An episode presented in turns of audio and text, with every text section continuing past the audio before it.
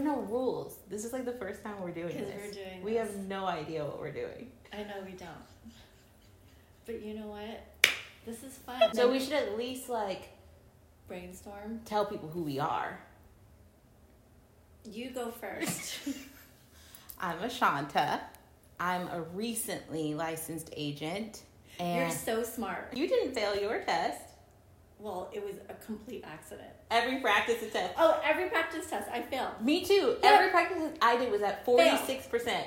I got even less than that. I got zero percent. I literally got zero percent. No, No, I'm not joking. I got zero percent on every single. Everybody, if you are gonna hire Ashanta and I, I just want you to know, we can practice real estate legally in this state. I am a new real estate agent.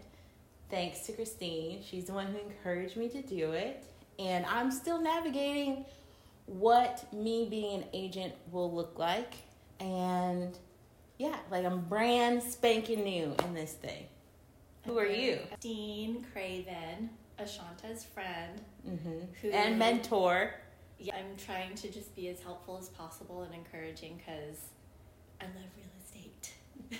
What do you love about real estate? You know, it's really interesting because it just, I've thought about this a lot. I love that, well, it's very powerful to me Mm. in a sense. I feel like it blends together a lot of things that I'm super interested in, like design, architecture, especially, you know, interior design. There's a lot of creativity. And I mean, there's a there's an aspect of real estate that can be very just conservative and buttoned up, but at the same time, it's actually a very emotional, you know, job. I, it's hard to explain. You wouldn't realize that because people maybe think of it as just this very old Mm. school conservative Transactional. business, transactional. But for me, it's not. It's not just that.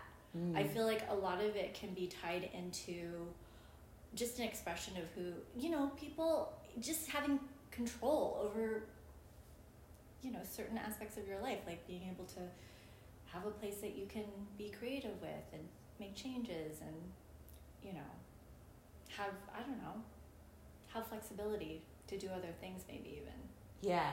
And I think that's I think your approach to real estate, emotional aspect of helping someone realize their dream and finding a place to raise their family. Like no one ever had that um, emotionality, is that even a Yeah. word? Towards real estate yeah until But I met I'm you. very. I'm very, I really want to make sure that people are doing the right thing for themselves, Mhm. and not just because oh this is you're making the smartest move that you've ever. People ask me that when I used to ask me that. I mean, they still ask me sometimes like, oh you bought that house in in Joshua Tree. You must have made. Oh, you must have like crunched all the numbers. I was like, I crunched zero numbers. it was like I was like, like the house, cute, and let's buy it. Like it's cheap and cute. Let's get it. Hey, I mean, sounds like a I great mean, equation I for don't. Maybe me. I'm Girl math. Yeah. Oops. I mean, and you know, it's like what I mean. It depends on how you know. I can work with people who are investors who Yeah. very much have that mindset, and I can totally get down with that 100% and i respect it so much i i do want people to make good financial decisions Obviously, too she's I always make- making me make- make good financial decisions. I want to make good financial decisions too, but sometimes it's just not about that. Mm. You know what I mean? There is, you know, it's just, I don't know, I, I kind of, There's room for play. yeah. If you have the ability and the resources, there's room for play in real estate, and it doesn't have to be so black and white rigid transactional. It can be fun and it can bring joy. Yeah, because you are helping people to make one of the biggest transactions or the biggest transaction of their entire life. Yeah. And it's like it's really stressful. So you kind of have to be that that sounding board or just that reassuring voice so that they're not feeling like- Freaking out. Yeah, freaking out, which is totally understandable. I love helping people and being kind and motivational and kind of like a sounding. I mean, that's what I do or have Yeah. been doing in my current profession as a hair and makeup artist. I Yeah. mean, your hairstylist and makeup artist gets all the tea and gets the brunt of all your emotions. Mm-hmm. And I used to be a hair and makeup artist too. it's like full circle.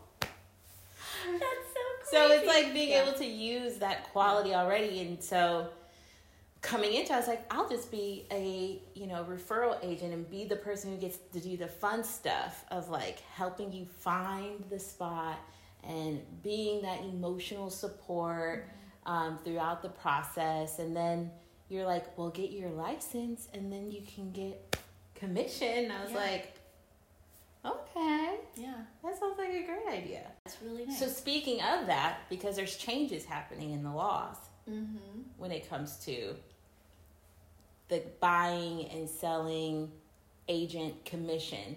Yes. And I saw that on the news. You're I was like, like, this is the whole reason why I did Well, this. I'm like, so freaked out. I'm like, everybody like down. now I can't Let's get paid. So can you explain to me how I'll still be able I'm to make to a living? your fears. Thank you. Right now, mm-hmm.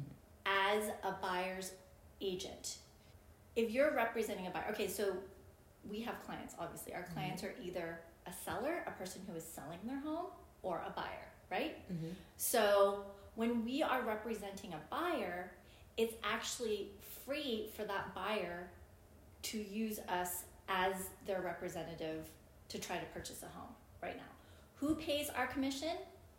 The commission is actually paid by the person who is selling Mm-hmm. their home, listing their home. So there's this group of sellers somewhere in the Midwest, Like Kansas, I think. Kansas, yeah. Kansas and Missouri. So they came together. They they um, put together a class action action lawsuit and said the National Association of Realtors is doing, you know, this this whole like um, what do you call it again when it when it's like comp- limiting competition or something like oh that. Oh yeah, And like monopolizing. monopoly. Yeah Mm. they're setting a monopoly and they're causing they're causing issues for sellers where the cost to sell a home is so high which i you know in some ways i, I get it i mean it is it's, it's very expensive to sell a home to list your home you have a lot higher expenses than a buyer does Yeah. but you're also gaining the you, you the sale is Yeah.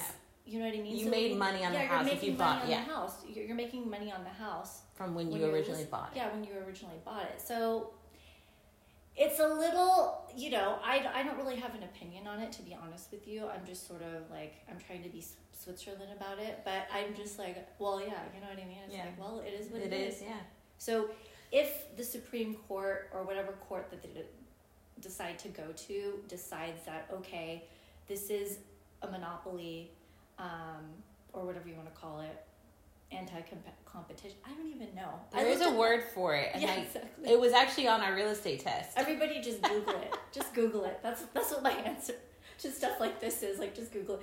But essentially, you know, what will happen if it is ruled as illegal to charge the list the the home seller the amount of both what would you know to Oh. share that commission with the with the buyer. Usually the listing agent gets more because there is more work involved Mm. you know there's there's more work involved in selling a home um, than there is buying Gotcha. so so right now you know we'll see what happens and i if it if it does get ruled in favor of the home sellers then probably what will happen is that it'll be just like any other service like if if somebody wants to come to us as buyers agents and say hey i want to hire you and you know christine and ashanta like you know we will set our commission rate and say Yeah. okay well you know our commission rate is two and a half percent yeah. and that's what you as a buyer has to Come, up, with.